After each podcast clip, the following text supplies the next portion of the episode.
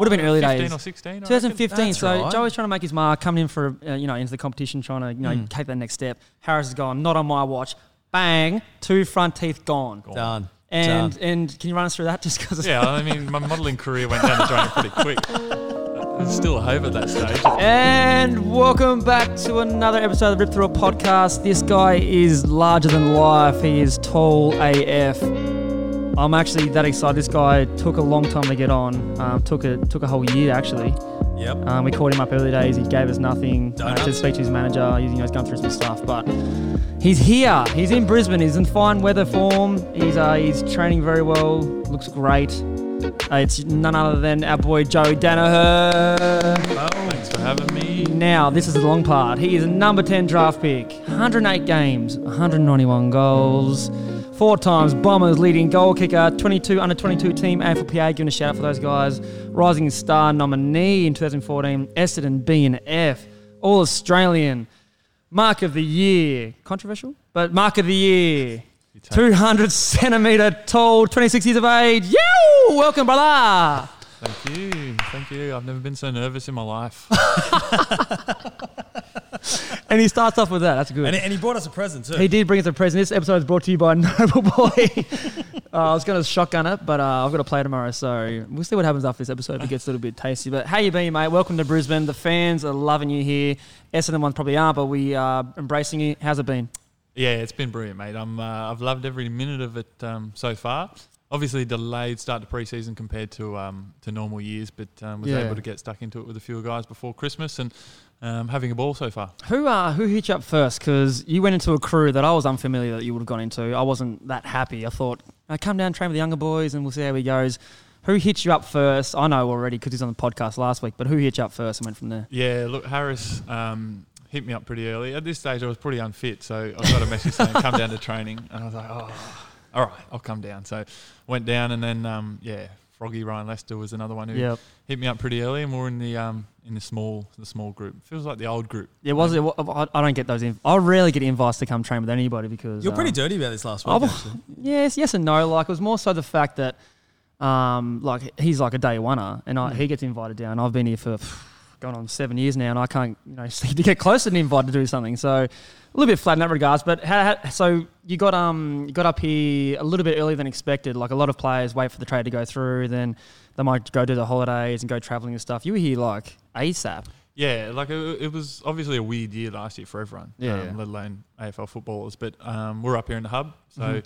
finished the season up here. Um, hired a car, went a little bit of a road trip um, to the middle of Australia. Oh, Went run us through this. I didn't know this. Yeah, You and the um, missus. Yeah, and a, another friend of ours. So we cruised uh, deep into the desert, Simpson Desert, and then went up north. Saw a bit of um, country Queensland, which was awesome. And then by the time we got back to Brizzy, it was sort of close enough to the trade period. So I thought, well, I'll just stick around. stick see I've only been in the hub for you know the whole year, but that's fine. I might as well stick around in Brizzy. Um, yeah, and then got someone to pack up all my stuff and send it up, and yeah, haven't been uh, back to Melbourne since. But um, yeah, it's challenging at the moment with COVID and all these restrictions. But uh, I'm sure I'll get home soon. Yeah, yeah. Well, So have you obviously when it all went through, done all your travelling and stuff, finding a place was that like bang, the club's found me one, or you just doing a bit of homework? Like you know Brisbane pretty well already. You're talking about like Ipswich, Logan, Mm. all those places. Um, we'll talk about where you lived last year, but um, did you find a spot pretty quick? And uh, you went against the grain. Like all the boys are on this side of the south Mm. side. We're all south side of south side, and you went to north side. Like s- behind that. Yeah, well, I didn't really know too much about where all the boys. I had a little bit of a rough idea that there was a bit of south side north side rivalry, and so I just decided to you and Zorko. plant myself on the on the other side. So. Um, no, I mean Brisbane's super easy. It's super laid back. Everything's ten minutes away. Um, Yeah. You can't even get out of your own suburb in Melbourne in ten minutes. I know. You can do the whole of Brisbane in ten minutes. yeah. So that's been a uh, nice change of pace. That's the thing that I always talk to people about, like when I'm trying to woo them, woo them to Brisbane. Mm. Like, 10 minutes here is 10 minutes down the road. Like, that's actually what it'll take in a Mm. car. Mm. 10 minutes in Melbourne's an hour in the car. Like, that's that's the biggest thing. And that you I don't thought. move. You, don't move at all. Like, that's just, you're stuck in there and you just, oh, if, you, if you're listening to the podcast in Melbourne, shout out to you guys. Like, we do appreciate you guys, but uh, that's just, it's a hard, it's a hard life. Yeah. So wh- when when did Brisbane genuinely become a, a destination for you? Because we'll, we'll, we'll jump into Yeah, yeah, everything yeah. And, and we'll talk about We'll, it. we'll go more depth, but, but, but but when did when did Brisbane actually become a potential reality for you? Yeah, I can't I can't exactly remember. It was definitely not on the radar for a fair while, and um, I had the opportunity to speak with Fags and have a good couple chats with Fags, and um, he obviously worked with my uncle Neil um, at Melbourne for a long period of time, and um, so I knew that Neil had a lot of respect for Fags, and I, I hadn't had much to do with Fags at all. So um, having the opportunity to sit down over the phone and have a good, um, you know, in-depth discussion with him, it just um, you know s- suddenly turned Brisbane into a place that um, was realistic and felt really comfortable for me, and um, it just started to snowball from there. Yeah, and I suppose now that you're here and now that you've had some time to settle in, I saw the Victorian number plates though out the. Oh, today. you still, oh, I did have those for a good five years. I'm not gonna lie. Yeah, still, still haven't quite settled in just yet, but that's okay. Come on, but, Joey. But, but in terms of I Come on, suppose, being- Queensland. but being able to, to genuinely settle in now and I suppose be able to take in your surroundings. I mean, how has it been? Because you've, you've had a chance to be around the boys now. We, we heard Yeah. yourself and Harris had a, a good one on one in the match simulation a couple of weeks ago. And And he's and it felt like it was more. Now I know the actual true meaning to why he kicked three goals in Harrison in a quarter. I actually found out why. okay, all right. Should I- Yeah, yeah, well, Should I allude to the Yeah, fact yeah, that yeah, Harrow, being the dirty player he is, actually knocked out Joey's teeth in a game. Oh, do you know what year it was? Yeah, Would've been early 15 days. or 16. 2015. So right. Joey's trying to make his mark, coming in for uh, you know into the competition, trying to you know Mm. take that next step. Harris has gone, not on my watch. Bang, two front teeth gone. Done. And Done. and can you run us through that just because? Yeah, I mean, my modelling career went down the drain pretty quick. It was still a hope at that stage. Um, yeah, a little elbow to the uh, the front of the chops. It was in like the first minute of the game. Oh, that's what you Um, want. Two front teeth out of the mouth. One was still hanging on. Um, anyway, just jogged off to the boundary line. Gave a look to the doc, and he's just like shaking his head. He's like, "Oh no!" And then, um, so to protect them, they wanted to push them back in. Um, and they needed Push some, them back in. in some of the gums, Yeah. uh, so they'd you know resettle. And um, they needed something to hold them in there, so they grabbed a uh, teammate's spare mouth guard because I Oh, don't have of a mouth guard. course. Oh, and no. um, tried to put that up in there. That's rank.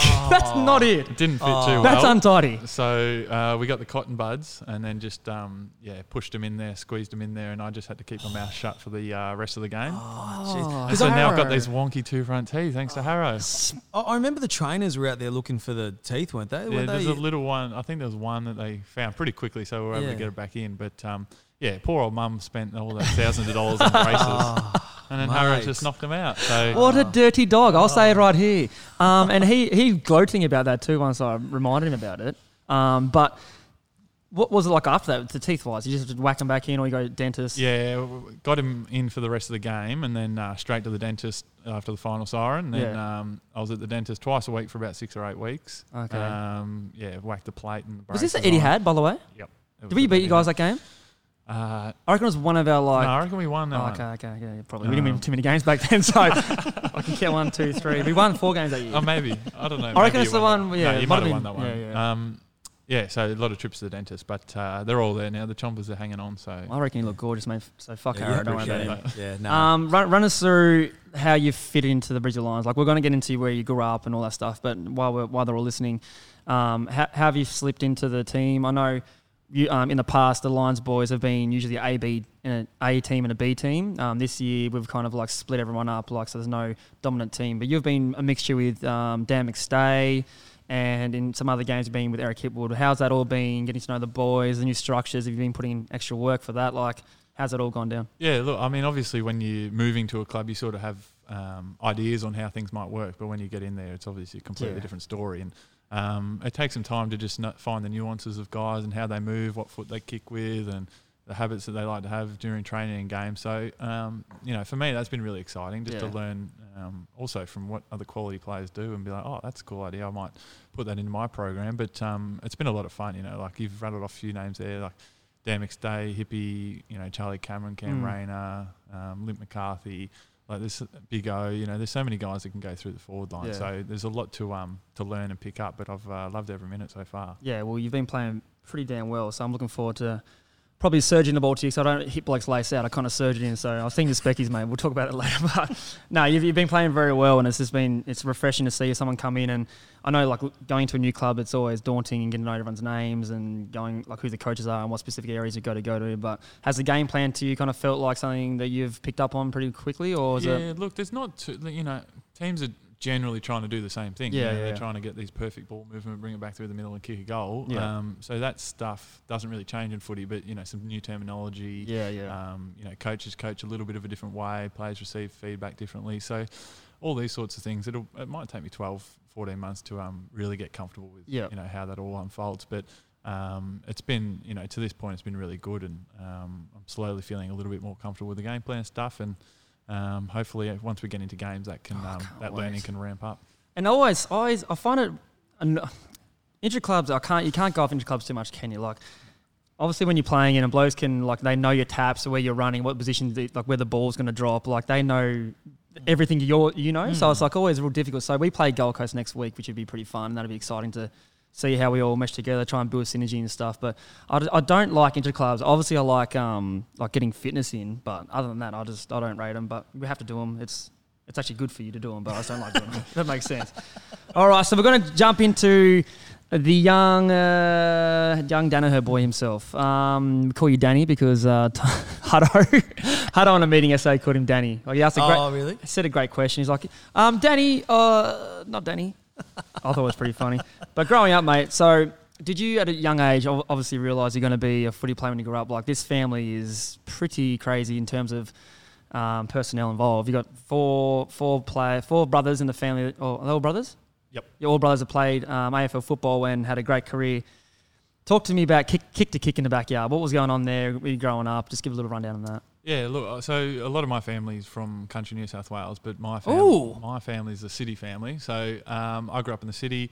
Um, my older brother Darcy um, played for Essendon um, a fair while ago, and so the footy was always a part of our family, and it was Yeah. always something that um, I wanted to do. I wanted the opportunity to do it professionally. Um, you know, probably more for the fact that you know you just want to be as a kid. I just want to be good at something. Yeah. I just want to do something and do it well, and Yeah. um, I probably wasn't going to do that at school. I probably wasn't that creative to do it in anything else. So footy to me felt natural and got a lot of enjoyment um, out of that. Felt comfortable meeting friends out of playing footy. Mm. Um, so all those sort of things help you grow up. And um, you know, for me, I sort of had a little bit of un- understanding that dad and my uncles played footy, but it was never really a big part of growing up. Okay. Um, dad certainly, you know, encouraged us to play footy and loved that we got enjoyment out of it, but um, it was never taken too too seriously. Dad actually coached me a couple of times when we were younger. and- Oh shit! Any favouritism there? oh, so much. Kick the ball to favouritism. Joey. Straight to full forward. Get the full forward. That was the game plan, coach. You know what it is. Just get it to him. It was actually funny when I was growing up. All I wanted to do was like be like dad, so I was just Mm. play full back. And he's like, "Oh, when do Oh, you want to that's play this week?" I was like, "No, I'll play full back." He's like, oh. Son, no one makes a career out of full fullback. Come on, especially back then, unless you're Silvagni or. yeah, he never told me that. He's like, "You're probably not going to make it if you keep playing full back." no, but I, I'm sure he um, saw that coming. But eventually, I moved forward and, and things worked out. But yeah, footy was a it was a big part of growing up. You Yeah. know, just certainly to feel comfortable as a young man.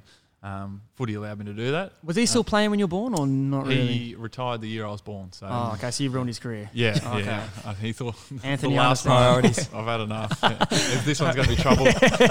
Darcy, yeah, he's all right. I can't really handle two though. I'm, I can't do it, guys. But but you're right. You would have missed a lot of your dad and your uncles. You know, being able to see them play. But I'm sure you heard all the famous stories about uh, dad and, and and Terry and Neil and Chris and I suppose the impact that they had. So from a young age, as as Mitch was saying, you know, the whole kick to kick element was was there really that footy feel in the family, despite obviously coming in a later age. Yeah, look, our our family's a pretty massive family. So dad's um, one of four boys, um, and they got seven sisters. So on that side of the family, Damn, I didn't know that. so they got um, yeah, there's about 38 cousins in uh, in that family. So come Christmas or Easter, we all up at the farm in um, Ungarie, New South Wales, and it was chaos. Like there's just Mm. kids everywhere. They're talking like we're talking. like 100 people at Yeah, you know, wow. family lunch. Like it's Sounds like a Tasmanian. madness. This is sick. So it um, There's three teams you can field. Yeah. Yeah, man, that's- So there was like, AFLW now too. a full cricket game, and then there was like a footy game in the paddock out the back, and then you swap, and then like you know it's just crazy. And Mm. um, yeah, I mean, there's a lot of uh, I got a lot of female cousins, and like AFLW wasn't a thing then, Yeah, like, yeah. but now it's sort of come in, and all the younger ones, you know, swap the rugby ball for the footy, and um, to see that sort of stuff is um, pretty incredible now. Is there any potential for the for the cousins, the, the girls, to get involved, like with the last name Daniher? Any, any those on the spotlight, or they Yeah, because New South Wales, right? It'd be Yeah. just league and Yeah, they all they'll probably prefer their rugby and touch rugby at the Okay. moment. But I mean, as AFLW is growing, I think um, a couple of them might switch and, and change over imagine seeing that. they've certainly got the um, yeah the physical uh, qualities to be able to play. Yeah, all like, are they many tall? Who was the tallest getting around back then? No, like, not too many tall. Like our ta- family's a tall sort of family, but um, the rest are sort of a bit more athletic, a bit yeah, more, okay. bit more gifted in that space. We're just the tall freaks. Well, you must have got everything. To be honest, got a tall, gifted, First was was a model for a while till Harry came along. um, touching on um, that, so you would have had a, a little bit of pressure. Maybe I don't ask you about this, like pressure wise growing up, like in the 16s, 18s, and that. Was everyone kind of focused on, you know, he's a Daniher, he's going to be the future of the, you know, Essendon Footy Club if that's who he chooses, because he had a choice out of Sydney and Essendon. Was that something that, like, in the under 18s, 16s years you had, was there a lot of pressure on you to perform, or you were just like, I'm just having fun, I just really want to kick some goals here, and you know, I know I'll get Yeah. picked up regardless? I mean, at that stage, uh, you know, up until I was sort of fif- 14, 15, 16, I wasn't very that good at footy, Okay. um, and sort of things that you know I was evolving and getting a little bit better. But there was I didn't feel any pressure. I was just playing for fun, and yeah. um, you know, to meet new people. And then as you progress through the grades, it, it gets a little bit more intense, but a bit more fun. Yeah. You know, you play against better people, and that's more challenging, and it's you know you keep growing that way. But the the Daniher thing, you know, never really became an issue until I got to the point where I could. Um, you know, I got the great opportunity to decide if I could go to Sydney or go to Essendon, and um, you know, at the time I was, I think I was just, oh, I was close to 16, so I was a, bit, a little bit young, so there was no chance I was moving away from my mum um, Yeah, at that point. hell I no. decide. I was like, No. nah. She wasn't signing off on that. Nah, That's- nah, nah. You know, at 15, I was like, well, I'm living with mum until I'm 30. Like, That's just a smart business decision. I can tell you're an entrepreneur, like saving money on rent. yeah, you know, but yeah, seriously, until that point, you know, playing AFL wasn't, it was like a distant goal, but it was, you know, it wasn't much of a reality for Yeah, me. yeah. So the, the pressure hadn't started then. So when you say you're no good at 13, 14, 15, I mean, I can only imagine you, you were probably twice as tall and big as every other kid going. Was it you couldn't kick or you couldn't mark? I mean, geez, I mean, you, you must have been pretty good still at a young age. Yeah, I, I was just, I think I was average. I sort of grew when I was 15, 16, 17, maybe. Um, What are you now? How tall are you now? I think I'm 200 centimetres, give or take. Mm. Yeah, ta- take a Um, center or two. I might be shrinking too. I'm starting to get old. No. He's going to come up in here and talk about being old. This is bullshit. Um, 26. Yeah, but I mean, I just love playing the game as a kid. Um, I've said it a few times, but you know, you just meet so many people, so many good Yeah. people, and a lot of the friends that I played junior footy with, at, you know, eight, nine, ten, they're still my best mates today. And Yeah. Mm. um, you know, and now I play for a, a couple of AFL clubs. You just you meet so many people, like such a cross section of Mm. society. Um, you know, playing this great game, and it's just a fantastic opportunity. You know, you don't Yeah. meet many more unique characters in other industries. I don't think. Like, footy's just got this like eclectic group of It people. is, yeah. Mm. If you put it in any other um, Workplace, it's probably not going to work, is it? Ah, What is this? Some of the This is a rabbit. banter, some of the shit we talk about training, like you might get sacked like doing that anywhere else. Like, just like some of the things that we get. Richie, Oh, no offense, Richie. Um, gro- so the under 18 year, I just want to talk about this because this is kind of a pivotal year, like getting drafted and choosing where you're going to go. Um, obviously, your dad played at Sydney and Essendon. In your head, were you thinking like, okay, so this is my under 18 year. I want to make sure I, have, I put my best foot forward so I can go. They had pick 10, I think, Essendon. Were you, were you thinking about like, oh, I know, I'm going to have a good year, get drafted, or I'm going to get drafted regardless? Well, Nah, run me through the thought process around those. I think it was. Um, I got an offer from both clubs when I was like 15 or 16 to choose then. So Oh. I, they had a, um, does the Essendon have academy back then. The They father have the James academy? Hird Academy, don't they? Was that hadn't around? or was that- started then. No. So um, yeah, I think I just turned six. Oh, I was probably yeah, just turned 16 when I said I'd choose Essendon. Okay. So um, yeah, I was pretty young. I was still I don't know what I was then, year 10, Mm. something like that. Um, Imagine that. Ma- imagine, So- yeah, I was just about to say, imagine that year 10, picking, out, picking your girls. club yeah, choice. it Jeez. was pretty um, Not bad. I bad. mean, it's a big decision to have for Mm. like a, a kid that age. I probably wasn't that mature then, so Mm. um, to weigh all those things up, and it was definitely the right decision at the time. And um, yeah, so years eleven, you know, finished year eleven school. Then year twelve, I um, you know left my formal education at school. Yeah. I went to school part time to finish year twelve and started training at Essendon. So oh, so you're doing what old Harry Sharp's doing with us? Mm. yeah, So pretty he's much, like yeah. that. That's tough. Like he, he, so Harry Sharp, if people don't know, our, our latest draftee, he goes to year twelve all week, and then he still trains with us. Does his own program with the AFLW sometimes, and with the academy, Mm. and he's still rocking up. Like he rocked up in his, in his school kit the other day. I was actually I did see that Yeah. actually. The club put up a really nice, very nice post for that. yeah. it's just surreal. But like how how's it going through year twelve and then still doing that? Yeah, I mean it was pretty challenging, um, but looking back, I should have been putting more effort into school. But I was just Yeah. so pumped to be doing, you know, what I wanted to do. Um, so it was a bit of a double-edged sword there. But yeah. um, you know, I'm proud that I could finish school. Like it was probably something that um, mum forced me to do, but um, looking back, it was a great decision to you know continue that and finish school and um, you know have the fun to go to training and you know train you know, next to guys like Jobe Watson. Um, And the big Fletch. it's a Fletch, yeah. like Fletch played with my dad, and I was playing, playing with Fletch. Like That's nuts. these things were pretty cool. So, um, you know, being a seven year old, seventeen year old, hanging out with these sort of guys was Yeah. um, super experience. Oh, 100%. Go through, going through draft night, so you knew you were going to go to Essendon. Did they give you a call the day of or just saying, look, we're going to pick at 10 no matter what? Yeah, they just said no matter what, we'll, we'll take you, whatever Yeah. it is. If no one bids for you, we'll get you later. But um, someone someone bid it. I don't know who bid it, but anyway, so they had Probably to hit me at Brisbane. ten. and, run us, um, yeah, run us through that night. Like you would have had a fair bit of Mm. family. Everyone does, but you know you're going to get drafted highly. It's pretty cool. Run us Yeah. through. Like, did you have a lot of the Danihers over? Was it the family thing, or just you just chilling out? The draft was on the Gold Coast, so I had to fly. Oh, they're doing that then. Mm. because they're like you might be picked ten, so you have to go up and take a photo. Yeah, or whatever. yeah. So uh, went up there, and we actually had a training camp for Essendon on the Gold Coast too. So Oh. um, and it was also at the same time that all my friends were at schoolies. So, um, the Draft club, nights, schoolies, footy camp. Yeah. the club said you can go to schoolies for one day and What? then go back Yeah, to. that was the rule. I remember. camp. Yeah, yeah. What? So I think the draft was on like the Thursday. Mm. I trained on the Friday, went to schoolies on the Saturday, and then was back at training camp on the Sunday. Um, so that was nice. you Hung know, over on the Sunday. No, I was pretty responsible back then, you know. I suppose you don't want to like put the wrong Yeah. foot on. Nah. the, like, hey guys, I'm day. here. I'm, I'm gonna rock up like hungover as it was fuck. just cool. I think you know to go see your mates carrying on, and you know they were excited that I could go. That's catch a up with them day. So huge that was, um, weekend. That's amazing. They would have party for you, no doubt. yeah, I think they did. Yeah. Yeah. I think they still do.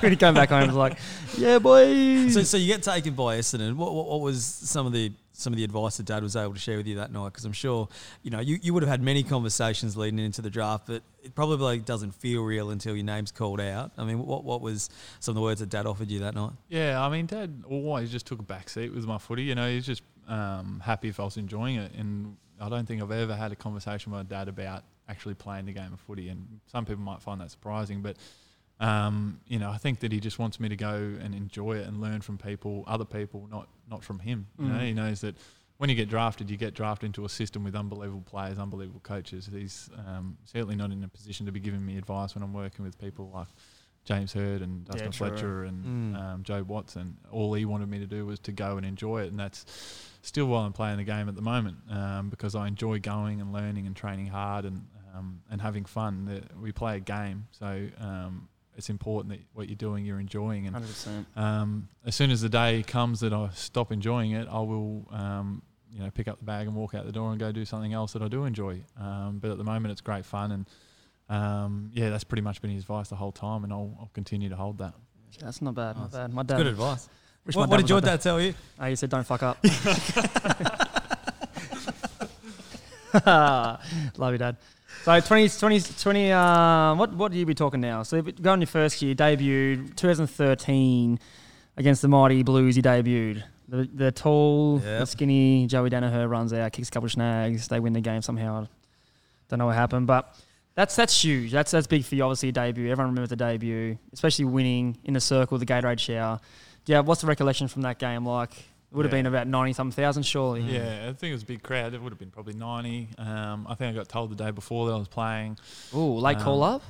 Yeah, Around I'd 11, Sort of been so- around, I'd sort of been. I'd probably got into the squad maybe a month before. You Okay. know, like I wasn't going that well, but you know, a spot came up and I got in, and um, ah, like you're just looking back, like it was so raw. Yeah. Like I was just a little kid, like going out there and playing. Like it's, it was almost embarrassing. You know, it's so funny. Like.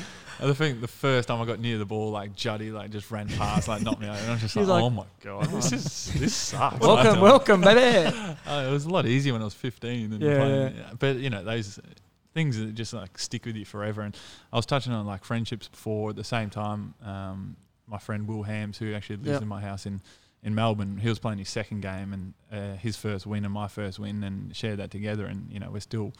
Um, best mates today, even Yeah. though we're not playing together. So it's just like little things like that are just so important for me, and um, you know, to get the opportunity to represent um, you know, the Essendon Footy Club was something I dreamt of, and to do it against the Blues in a big stage was, um, you know, an incredible feeling and something I'll look back on maybe in 30 years and go, well, that was pretty cool. Yeah, yeah. Especially when he debuted against Mitch Robinson too. He had twelve Yeah. touches. Probably got I was- dropped the next week. So And now we're Yeah. playing together. I I never know. thought I'd play hey, with it's Mitch a full circle, yeah. mate. It's full circle. Footy works in wonderful ways. Yeah, yeah. But, but but you go from there. You, you, you have you know you have that first year to get you know acquainted into the team, and then 20, 2014, 2015, 2016, you, you play 22, 21 games a year. Like you, you don't miss too much footy from memory. Um, but 2017 happens, and you just fucking explode. Like it's just it's just everywhere. You know what I mean? Like Let's run him through what happened in 2017. well, we, we got we got the Anzac Day medal. Oh. We got the Anzac Day medal. So Talk about that in a second. That would have been about hundred thousand there. You, you get the All Australian nod, of course, at the end of the year, but you win the best and fairest at Essendon, and then uh, controversially, Mark of the Year is also thrown in there just for just for. I just for made that up, but yeah, could Um, kick 65 goals, you know, like everyone's now recognising you as a, as a star of the game. But how, how do you handle that? You know, you go from being this potential talent to now a genuine star of the up. competition in, in 12 months.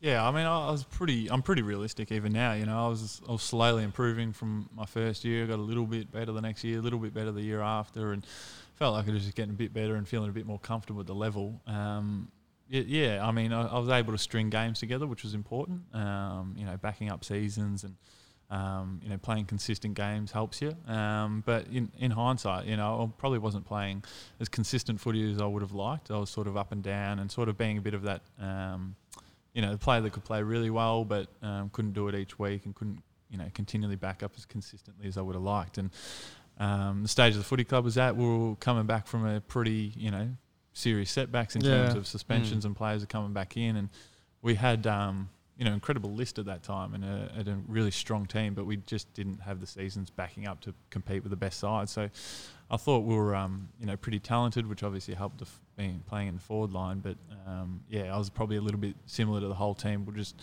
um, inconsistently um, able to um, back up week in week in week out, and um, yeah, that probably showed at the end of the year. Uh, finishing probably middle of the road, Mm. scraping the finals, and Mm. um, you know, if we had a bit of luck in the seasons prior with our consistency, um, you look back and go, well, maybe was that a top four side that you know should have been going a little bit better, but uh, wasn't to be. And you take learnings out of that, and hopefully, um, you know, those growths uh, hold me in good stead moving forward, and I can, uh, you know, add a little bit to the Brisbane Lions in the future. Easy money. Um, th- you just touched on a little bit of like the suspensions and like kind of stuff. I wasn't really going to ask about the, the drug saga and all that. Were you the, were you there during those years? Like, what was the time frame of that? Yeah, so I was I was at the footy club in those years. Um, I wasn't on the list When, uh, all when it all happened, so I wasn't part of the suspended players. But yeah, we played in 2016 with essentially you know half the squad not Yeah. there. We Mm. had um, a number of top up players. So yeah, some So finding consistency out of that, like Mm. you're talking about how important it is. Like, how are you meant to, like, Mm. find the, the consistency to play well every week when you got players coming in who just played VFL, that's the highest level they Mm. played at. Um, just ring-ins that come in and get drafted. A few like um, players that might have been delisted, but you know, pick back up. How does that play on you? Like, with along those lines of, geez, like how am I meant to play my best footy right now when I don't have the best delivery? But then 2017, when it, you know it starts easing back off, you're like, well, that's probably what was going on. Or was it more so I was, I'm still learning the game myself? Yeah, I mean, I was definitely still learning the game, and um, you know, 2016 was it could have been an absolutely horrible year for the footy club. You know, it could have really um, sunk the ship of the footy club. But there were some really good people, that, and we had John Worsfold come in that Mm. year, and Mhm. um, you know, just steady the ship incredibly. And we had a number of players there. Like we had, I think Zach Merrett was our vice captain. He was 20 years old. Or Yeah, something. he's a Like, baby, it was- man. It Yeah, was like crazy, but we um, we were able to play some some football and actually um, grow a, a bit of a connection and um, you know some find some talent, which uh, was really exciting and actually got us through the year okay without the, Mhm. the whole place, you know, the four walls coming down, which was takes a lot of credit for um, you know for some people and uh, especially John to be able to you know keep the place together in a, in a um, tr- really trying circumstances there and. Um, you know that's what I was sort of alluding to with 2017 is sort of everyone sort of came back in and Yeah. we had all this great talent and Yeah. fit guys and um, but we just didn't have that continuity to Yeah, actually you know hold up in a professional environment so um, that's what made 2017 uh, you know a challenging year in terms of um, you know connection on the ground but we just had enough good players that we could compete Yeah, hundred percent. Yeah, so you, you, you go into, um, I suppose, that off season with you know a level of confidence, knowing that you, you were able to, I suppose, find a, a- next stage in, in your development. Well, everyone would have been thinking like this guy's the next next- biggest thing, right? Like, Yeah, like he's well- finally starting to like show what he's worth. Um, Yeah. All those accolades. Mm, and, and it's not even just 2017, as you said, you were improving year on year. You were Mm. at playing consistent footy, um, you know, for, for three consecutive years into that. You, you go into that off season, and is it the calf that, that hampers you at the start of the? Osteitis pu- Pubis. So, yeah, I finished that year, and I, I was pretty tired at the end of the year, but um, yeah, had some reasonably sore Mm. groins, Yeah. um, but not too dissimilar to you know what most guys deal with in the AFL. And had a delayed preseason. I hadn't really done a preseason for three or four years before. Sort Yeah. of just getting up, playing the season, Yeah, yeah. rest and recover and get back and play a season. Um, so yeah, started the year with some sore groins, and then And, and you knew something was off. Like you, you Yeah. must have known in your own Because groins is going movement don't that- come from nowhere. It, it could be like it could be like a simple thing like um, running too much during the year, a Mm. weights program you're Mm. on. It could be anything of those things. Like Yeah, so- OP is like the last thing they th- like. Mm. They're just like oh maybe just you know hips as well. It could be anything you know. Like Yeah, exactly. And so I was a bit the same. Like, um, you know, sore, but it wasn't too bad. You know, you could get Mhm. out and play and have a run. And but then um, early in that year, I don't know what game it was. I had a, a compact injury on my groin um, over in Perth, um, and that sort of just blew everything up. And Mm. um, so yeah, it was pretty pretty sore after that. And um, I was pretty clever at the time. Sort of just said like, oh, they're a little bit sore, but not too bad. And Mm. kept playing for another seven weeks, and to the point where I couldn't play anymore. that's and, the footy's mentality. That's what yeah. it was. and then, um, yeah, at that point, I knew that um, I was a little bit sore and was probably looking at taking a bit of time out. But you know, I sort of looked back and go, "Oh, well, played whatever it was, nearly 100 games in a row." Played your hundredth that year. Yeah. I sort of felt like you know, missing six or eight weeks, it- it's not the end of the world. And then uh, that six or eight weeks turned into almost three seasons pretty quickly. And um, So that was the, quick. so that was kind of the beginning of like the the beginning of the end. beginning of the no, fuck no. But he doesn't mean that line. About to get started. We're about to Essendon's get like, started. Essendon's like. no, see, that was kind of like because you played the first, I don't know, what was it, nine or seven games seven straight, games, and then you're yeah. like, okay, I might just pull up now. It's getting a bit sore. Yeah. Um, played your hundredth game against, against Hawthorn. Um, that was your last one for that year, and Yep. that's kind of what started the next, you know, the, the injury riddled seasons, I guess, because. Was there something at the end? Of, was it were they the club or the docs like, oh, mate, you might have to get surgery on? Like, it's going to be a long yeah. process. Like, what in your head? Like, no one likes missing games, and Nah. and rehab's a shit of a thing. Like, Yeah, it's not the much best. No. Yeah, I mean, rehab is just like it's the absolute last thing you want to do in this job. It's 100%. It's Mm. way harder than playing, but you get absolutely no reward. Yeah. Mm. and you know, nine You're times there out more of ten, than other do by boys. yourself. Yeah, you're there than more, Mm. you're there more than the other boys as well. You're doing extras like that many off leg sessions like bike, boxing, Yep. the the running machine, the G G uh, what's it Uh, called? Uh, Alter oh, G. Alter G unit, Al- Al- Alter G, Alter Alter G. G. So you're doing so much work. So you only played seven games that year. Yep. Then you go into 2019. Was it lingering over that off season, pre-season, or was it just like? Yeah, it was uh, there like pretty much the whole time, and then Were you worried? uh, yeah, not that's a long- because like yeah, it was long, but I knew it was going to be long because Mm. of you know it just felt that way. Um, yeah, and then built up, and you know could get to like seventy percent training. So Yeah. I was like, oh, Ticking yeah. little box along the way. Yeah, I was like, yeah, I can play at seventy percent. Like, Yeah, well, no one plays at 100%, let's be honest. exactly. And then, um, and then I had a calf injury just because I'd had such a long layoff running and that sort of stuff. And then the groin stuff came, like, got back and got worse. And um, you know, it's just all these normal gro- groin things that you get. You lose a bit of Yeah, yeah. pace. You, you're in a bit of pain. Um, and then I was just like, yeah, she's no good. So we, um, You yeah. played four games in 2019. Yeah, played four games, but yeah, I felt I felt okay-ish in those games. But um, you know, when you're just coming from no base and, and Yeah, you're yeah. not fit and you're You feel a bit in a bit of ball. pain, you know, AFL's pretty hard as it is, even when you're flying. So um, yeah, I wasn't really having any impact. wasn't helping the team. So um, I had to say, well, I've got to actually get these right, otherwise she Mm. might be um, might be curtain. So Mm. um, yeah, we took the approach, had some surgery, um, long long layoff, worked with some pretty incredible people, and then yeah, what was another 12, 14 months of rehabbing and stuff like Mm. that. Um, got to the point where I started to feel pretty good and started to build up slow, and um, yeah, played a few games in 2020 last year at the back Mhm. end. It would have been nice to be able to um, you know get back in the side a little bit earlier and actually have a bit of impact Yeah, yeah. in you know a trying year, but wasn't to be, and I was able to scrape a couple games in. But um, yeah, I probably started to feel good maybe three or four weeks after the season. Yeah, yeah. Yeah, got some training in, and uh, yeah, now I'm um, I'm feeling pretty good. Yeah, so go back to 2019. That's like obviously the year where you know, the media blew up about you. Um, you know, you're injured. I don't know where your headspace was in, like internally when you're going through all that stuff. And then it's obviously well documented that you caught up with Sydney. Was it halfway through the year? Was there?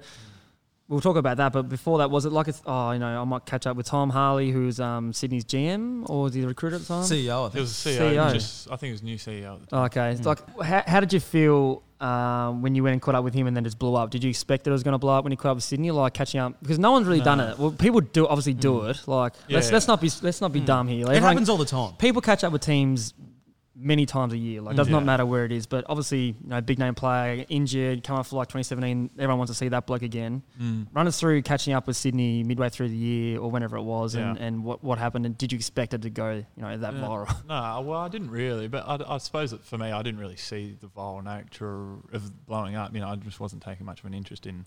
Yeah. I don't read much of the newspaper and Yeah, stuff. you so got no really socials, do you? No, I don't really. I'm trying to tag you that. in shit. You don't have anything.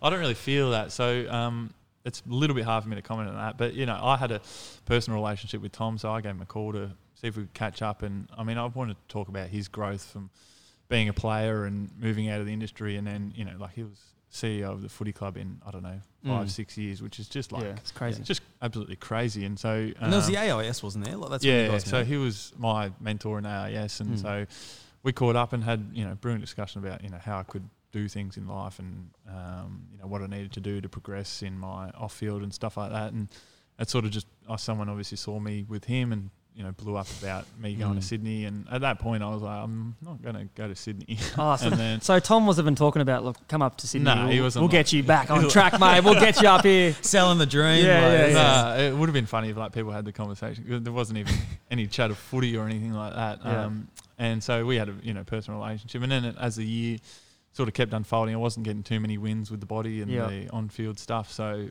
um, you know I started to think about a change and change of environment. Would that sort of help? You know the injury would it Yeah. help? You know the mental state of performing and playing AFL. So all those sort of things to creep into my mind, and then. Um, you know, doing a little bit of reflecting, I was like, well, you know, I had the choice to go to Sydney when I was younger. Yeah, yeah.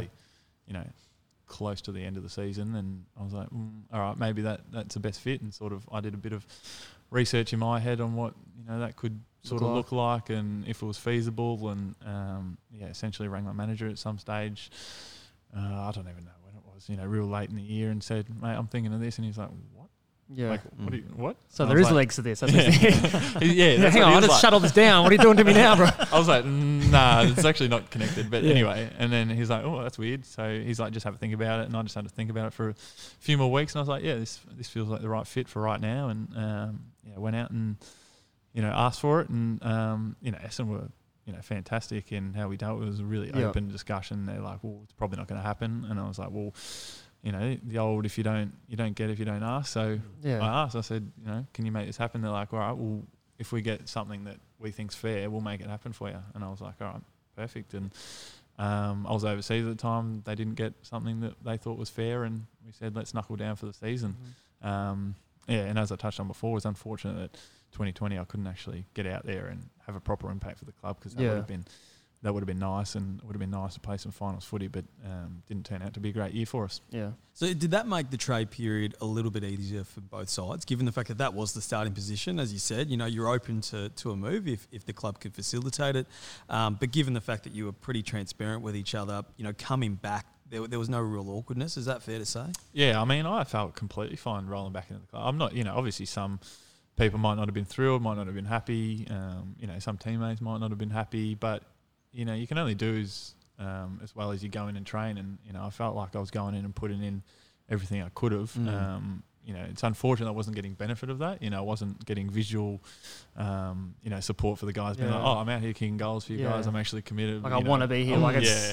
I was I was training, you know, reasonably hard to try and get out there, but it Yeah. just wasn't happening for me, which is which was a bit unlucky. But um, yeah, I mean, I've I'm very lucky with the people that were at the Essendon Football Club at the time. You know, our GMs. I was very close with our CEO and still am Xavier Campbell, and you know, so I would catch up with him Mm. so often I we'd discuss how I was going, how I was tracking, and um, you know, I'm I'm very thankful that there's those people like that the Essendon Football Club that you know I'll be able to have a relationship with, um, you know, well and truly into the future. Because Yeah. the footy club's in your blood. I mean, at, at the end of the day, I mean, regardless of whether you know you're, you're with Essendon now or not, I mean, Essendon's always going to be there, you know, for the rest of your for your career. Just given the connection to, to family.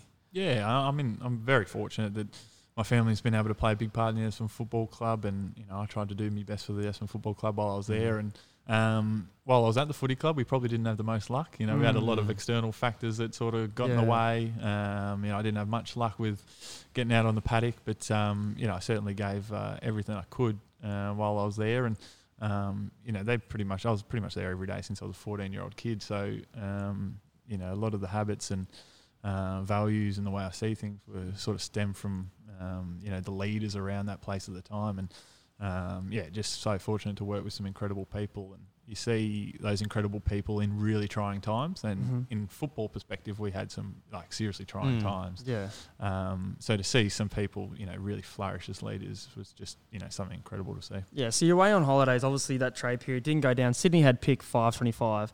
Um, the conversations would have been, look, yeah, you know, I'd love to get traded. If we can, if we can do it, we can do it. If we can't, like, I'll come back and you know give you everything I've got. Mm. When was the the time where you know Essendon like, look, mate, this is not going to happen. Just come when you come back. Just was there a meeting when you got back with the club and with the players? Like, look, look, boys, I'm back because no one really knows what happens. Like they just say, oh, the player's going to be so resentful of him. How dare he ask for a trade? And then that doesn't happen. Like players are doing it every year now. Like um, the Sydney Uh, the small forward, oh, Papley. um, Pa- Papley, yep, that didn't yep. happen for him. Like he goes back, has a great year. Yeah. And Fantasia was in the same boat. Yeah, I Razio think. was the same thing. Yeah. So obviously externally, the media's going crazy with this, like blowing it up as much as it can go. But was it a time and point where it's like, look, it's not going to happen. Just come back and we'll just sort it out when he gets back. Would, Yeah, like, I think I was in I was in Spain at the time, so I haven't like you know it's hard not to enjoy yourself in Spain. The weather's beautiful, you're in the beach, just, like, having just chilling, time. like yeah, whatever. I'll be, I'll be back here. I'll be back. I'll be back in uh, December. And so like the time difference there is like you know it's almost polar opposites. So, Yeah, yeah. Um, yeah, I didn't have much comms. You know, speaking to the footy club every now and then. Like Essendon were probably giving me more update than um, I was getting out of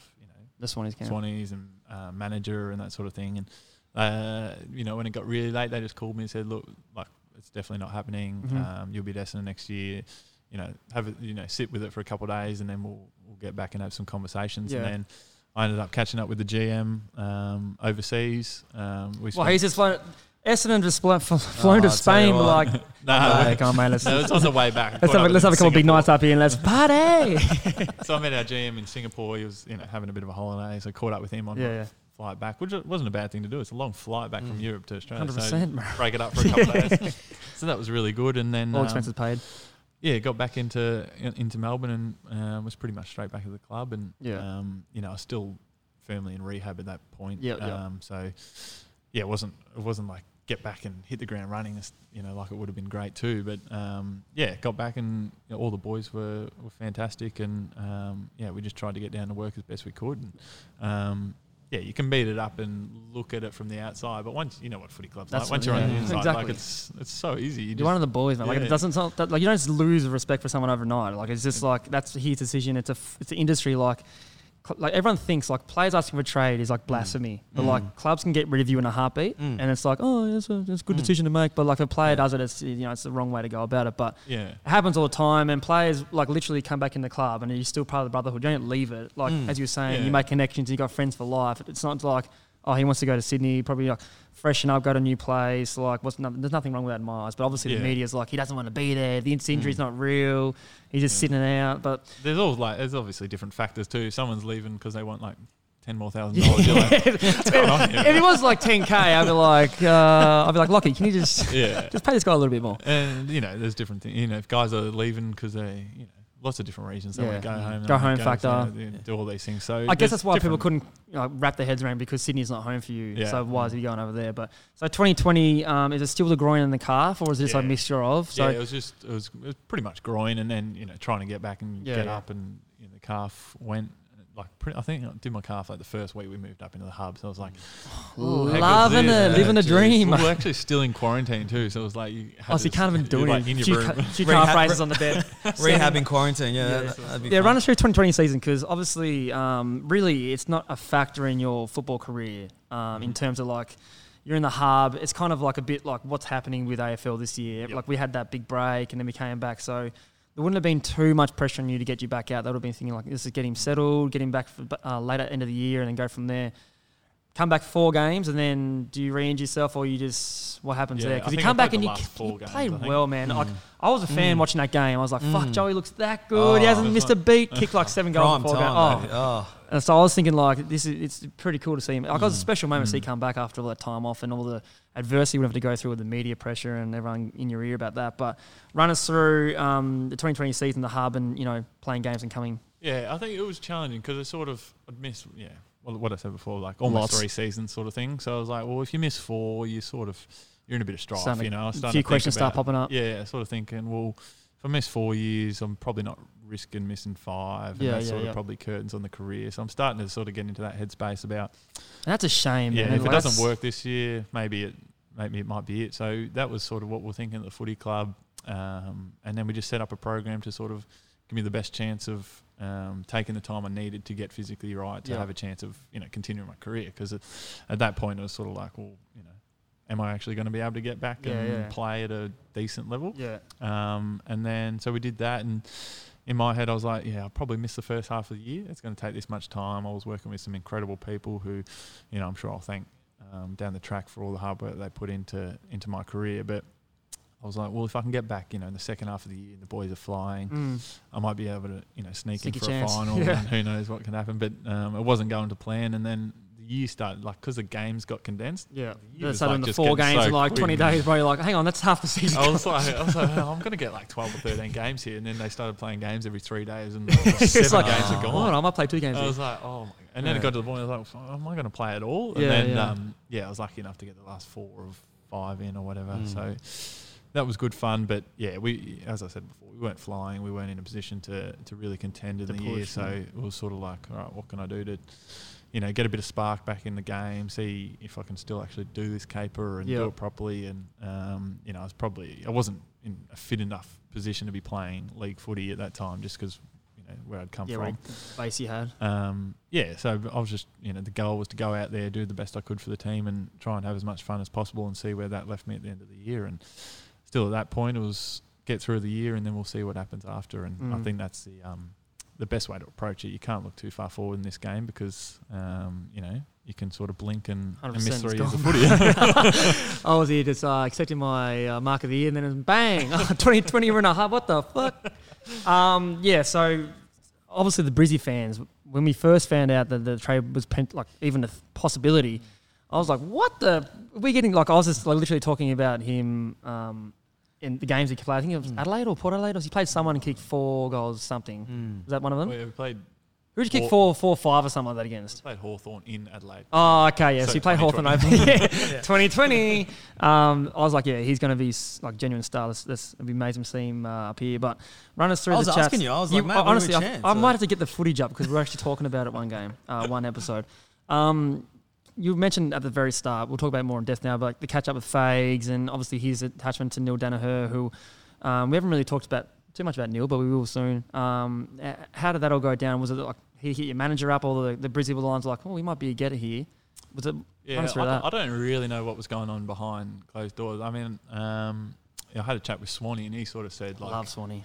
He sort of said like, after uh, I don't know what it was 2019 or whatever. They're like, oh, we'll see how he goes when he comes out of contract. And like I had no idea. I don't even Yeah. think my manager knew this. And um, and then yeah, I think you know they must have got hold of my manager at some stage late in the year, and um, my manager sent me Fags' number, Mhm. and I did nothing with it for a couple of weeks. I was just trying to play Just footy. And, yeah. And then I, he sent me Nobes' number, and I was just like, oh, just see how we go here. I'll just let it go. And then So that was like the latter end of the year. yeah, this was real late, and I was just like, well, let's just Just come wait till back, the end of yeah. the year. Just let me, just let me breathe, bro. Let me breathe. Come on, boys. Unless you're offering, no, no, no, no. Yeah. and then um, yeah, so I had a few chats with them, and um, yeah, I just felt really comfortable chatting with you know, especially Nobes, who I spoke with first, was just sort of giving me a bit of background on the footy Yeah, club. yeah. I didn't know anyone at Brisbane, Yeah. not one person. Yeah. Um, I knew Peter Blanch as a physio because he was at Essendon for a year. Yeah, yeah. Um, Shout out but I probably wasn't going to give Blanchy a call and be like, "Hey, what's the footy club?" but that could have been a factor too, because Blanchy obviously he's a medical guru who's you know we're, we're all renowned for getting blokes on the park. Mm. Was was that might have been a factor though, right? Like oh, I know Yeah. Blanchy, I know how he works. I But like lo- obviously, you know, I, lo- I love Blanchy because he's quirky and I Yeah, love yeah, quirky people yeah, at yeah. footy clubs. But um, at that point, I was like, I had a really good team I was working with in, Yeah. in Melbourne, and um, so I felt pretty comfortable Yeah, from an injury perspective. Um, I was like, no, I'll be sweet from now on. Mhm. Um, but then, yeah, chatted with Nobes. He gave me a bit of a lowdown on what they're trying to do at the footy club. Um, you know how they're progressing in the last few years, and then chatted with Fags. And I don't think Fags asked me a question about footy. We are just having a good yarn, and I love um, that. He's just like, yeah, all right, we'll see how we go. And then I gave him a call back a couple of weeks later, and um, progressed from there. And then it started to feel really comfortable. I could sort of visualize how um, it might, you know, fit, Fit into in the team. and how how it would be. Um, you know, I could I could make something out of it, and then um, yeah, push came to shove, I had to make a decision. Um, How, how did that go down? Like, obviously, like it's a big move, man. Like yeah, from Melbourne to up here, like I didn't really have a, I had a little bit of a choice, but getting flicked from Carlton, then like Richmond threw a contract late, and then I came up to Brisbane, like obviously through Swanee as well, who vouched for me. It was a big move, like the like the factor of how they're going to go. Will I fit in? Uh, will it be external pressure on me to Mm. play well now that I'm up here and training? Uh, my body's feeling good again.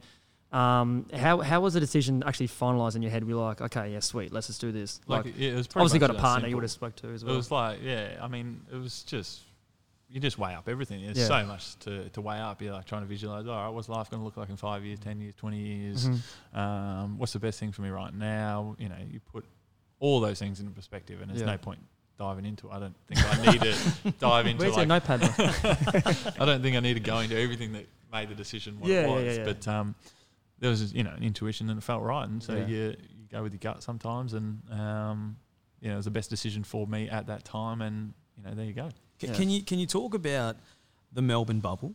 Um, because I, I suppose a lot of people don't actually grasp when when people I suppose mention that it can be really difficult living in Melbourne because of the intense scrutiny and just the culture and you know footy's a religion for, for so many people down there. I mean, how did you how did you cope with the footy bubble? And you can kind of I suppose in, in the recent months that you've been here compare the, the two sort of lifestyles. But how did you find the the, the, the footy Melbourne bubble?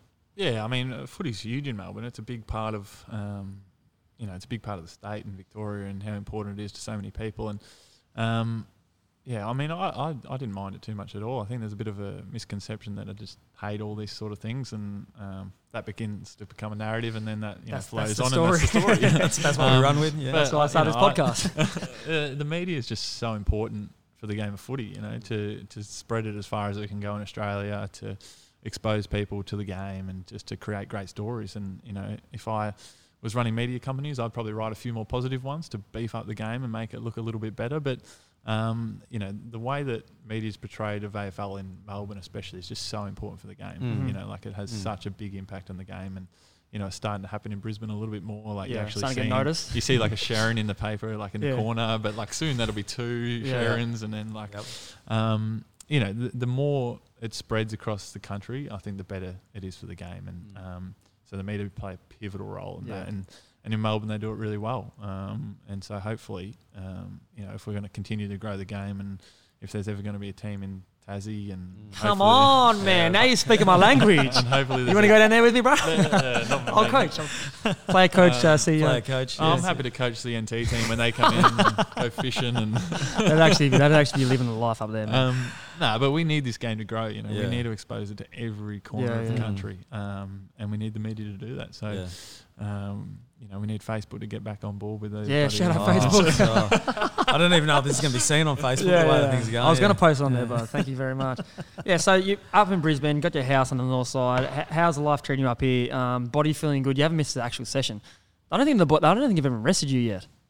Like, how, how's your body feeling for all the supporters and stuff um, at the moment? You come up here and from day one, you got up to Brisbane. You were training with those group of boys three times a week, doing your weight sessions. How's the body feeling um, up here, and how's settling into the, the, the, the Brisbane lifestyle? Yeah, it's been really good. I've um, I've been thoroughly enjoyed the change. Yeah, yeah. Um, and footy's uh, obviously a little bit more enjoyable when you're training hard and um, you know working on a collective goal with a group of guys. You know, it's a lot more fun than um, going to the club and doing hours of weights and roller and bike and these sorts of things. So um, from that from that point, it's been really good. Um, traffic's great in Brizzy. We touched on that. um, pretty easy to get around. Sun shining, so it's good. And, yeah. um, an hour up the coast, an hour down the coast is some pretty. You've you been pretty- getting around, or yeah, you just been got a little bit around. Yeah, it's been good. So, Yeah. um, yeah, I think I'll enjoy that lifestyle a little bit too. And um, you know, hopefully, when all this crazy COVID world's gone, I can go back to Melbourne and chill out and come back. And um, you know, a, a two-hour flight. Sometimes, you know, when I was living in Daylesford, sometimes you might uh, drive two hours. so it's um, yeah, it's not like I'm on the other side of the world. I- Is it true someone said to you that Brisbane's full of beaches? Is that is that is that right? Yeah, or that's the wrong? first thing, Is that, right? a, there's, is that no, there's no truth to that. But I do know a lot of people that moved up here like, where's the beach? Like, If you were wondering, uh, guys, the first thing he said when he got up, he goes, "Where the fuck is the beach at?" I thought you promised me the world. What the hell is this main man thing in South Bank? South Bank.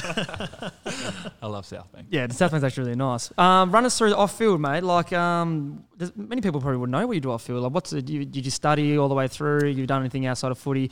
We will touch on this fantastic little pale ale drop. Um, run us through what you do off field, man. Yeah, so uh, you know, yeah, we're very lucky that uh, we have time in our schedule to be able to do other things and other learnings. And um, I haven't done any study as yet, but yeah, obviously started a business, um, Noble Boy Group, um, which is a little beer company with a, a, few lovely friends of mine, and started off as a bit of a gag, but um, slowly turned into a uh, lovely educational experience on how to run a business. Starting a beer, running at the start off a gag. I want a little bit more in depth than that. Uh, yeah, so uh, the uh, Fitzroy um, bubble in Melbourne. It's a Yep. very eclectic sort of suburb Yep. and beautiful place to hang out. And there's a couple of lovely pubs there. Yeah, yeah. Uh, The Napier Hotel is one that um, I spent a bit of time at. Shout out. Um, yeah, a little bit of shout out there, and um, yeah, over a, over a few beers, few too many beers, we decided to create our own. And uh, I've got it. Noble you always boy. come up with great ideas that time. You just never write it down though. You forget about it. Um, And so yeah, we actually committed to it and did Yeah. it. Um, That's awesome. And that was oh, I don't know how long ago. That was four years, three or four years Mhm. ago. And um, And yeah, how's it doing? Where, where can you get them? Like, can you get them up here or? So it- no, I can't get them up here yet. But uh, if any Brizzy pubs are um, Are on the search out. are on the search for Mate, a new I've, beer, I've got one ready to go for the plow in. I'll talk to you guys after. yeah, Robbo is uh, probably one of our finest Brisbane customers. I've, uh, I've, I've had a few. Uh, the thing is, when he did come up here, you brought him to a Berry's house. We had a few drinks of berries, and uh, these things went down pretty well in a beer bong. I'm not gonna lie. but no, but so you obviously got that going. Is, Yeah. there, is there much much else that's um, on the Daniher radar? Yeah, so that's just putting along. Um, also working for uh, another company called Everyman, which is a sort of men's emotional literacy company to help Oh, nice. teach guys how to, um, you know, express their emotions a little bit better and something Is- that I really enjoy. Does that come Um, from something personal, or is that just? No, I mean a friend got me into it um, a few years ago, and I just started practicing um, in their group, and um, yeah, and then eventually got involved in the company. It's an American company that just uh, starting to get the wheels rolling in Australia. So in a um, in a non-COVID world, we'll probably get that get that moving a little bit more. But So how do people find out Um, about that? Will that be like an online thing? yeah, they can just jump on everyman.com, um, E V R Y. Uh, There you go. So I'll pull it up here. It'll be in the link in the description too. So I yeah, got you. so got that's uh, that's been a lot of fun. Uh, I'm actually going to uh, start uni on Monday. Oh, Oh, gee, this guy is a So- Harris wannabe, man. Oh, wow. Um, Jeez, what's- is, uh, drops that uni bomber every time I talk to him. I haven't written over like hundred words in about eight years. so So, what's the what's the course? What are we doing? uh, I'm doing my MBA. So Nice. um, that's going to be uh, it's certainly going to be challenging, but something I'm really looking forward to. So we'll see how we go. But um, yeah, it's going to take up some study hours, that's for sure. Um, but yeah, I mean, these things are important to do to have a, a bit of a life outside football to allow you come to the club and actually you know put your heart and soul into it, and then be able to bugger off and um, go get educated somewhere else. Hundred percent. God damn. I was going to talk about because obviously this is a Fitzroy drink. You you really look like a, a Brunswick person to me, like a little bit of a hipster, the moustache, you got the tattoos. How many ta- like people don't understand how many tattoos? Like are they freshies like on the legs? Like, where, like where's this come from? Like the moustache and tattoos is, is your your thing or? I got a couple of tattoos, just a couple of little baby Inked ones. up. Just He's to- inked. It's more just to like, I'm not like you, man. just to These are tough stickers though. I look ten percent tougher than these. Want some? just to you know get a feel of what it feels like to have a tattoo and Yeah, just, yeah. You know, not be too loud. Um, the mustache is just try and cover up my teeth because Chief knocked it Oh, out. I I was going to allude to that. Everyone, like, I, I put it on my Instagram about, like, oh, any questions for the great Joey Daniher? And I reckon about 50 of them, like, where the moustache come from? Is it a moustache? Who's, what, what was the reasoning behind it? Like, I, I love it. yeah, Can I it get bigger? That's my question. No, it's given all it can give. Is that it? Yeah, it's, it's I could get like a little like You get terrible handlebars or something beard, like yeah, gross, gross. So yeah, no, I just need this just to cover my poor old fangs that got a bit of a whack. It's just funny how the, the, everyone meets somewhere and just the world universe just goes around and around. Interconnected. Yeah. So, but that's pretty much it, mate. Have you got anything for him? No, no. I mean, I'm I'm taking that that beer. I don't know whether anyone. if I wasn't playing tomorrow, I'd be sculling that for the camera. I bet you like because you know everyone listens to it. Uh, probably uh, our new GM Danny Daly would have watched and goes, "Mate, aren't you meant to be just coming back from a car?" yeah, mate. But no, honestly, thank you, boy. thank you so much for um, giving your time today. We know um, it's pretty expensive to get you on the podcast, and we are going to give you a hundred uh, Culture Kings voucher. So I don't know what you can do with that. Harrow bought a hat. He got, he, buy a yeah, hat, he got, a, he he? got a Oh, buck in his hat. Um, so we'll Yep. give that to you. But honestly, uh, as a Brisbane Lion and a, a Queenslander now, uh, we, we love having you up here, and uh, we appreciate you coming on the podcast today. That's uh, it's exciting times, and we can't wait to see what happens in 2021. Yeah. But no, thank you so much. Yeah, man. Thanks for having it. me, guys. Yeah. Appreciate it. Boy. That is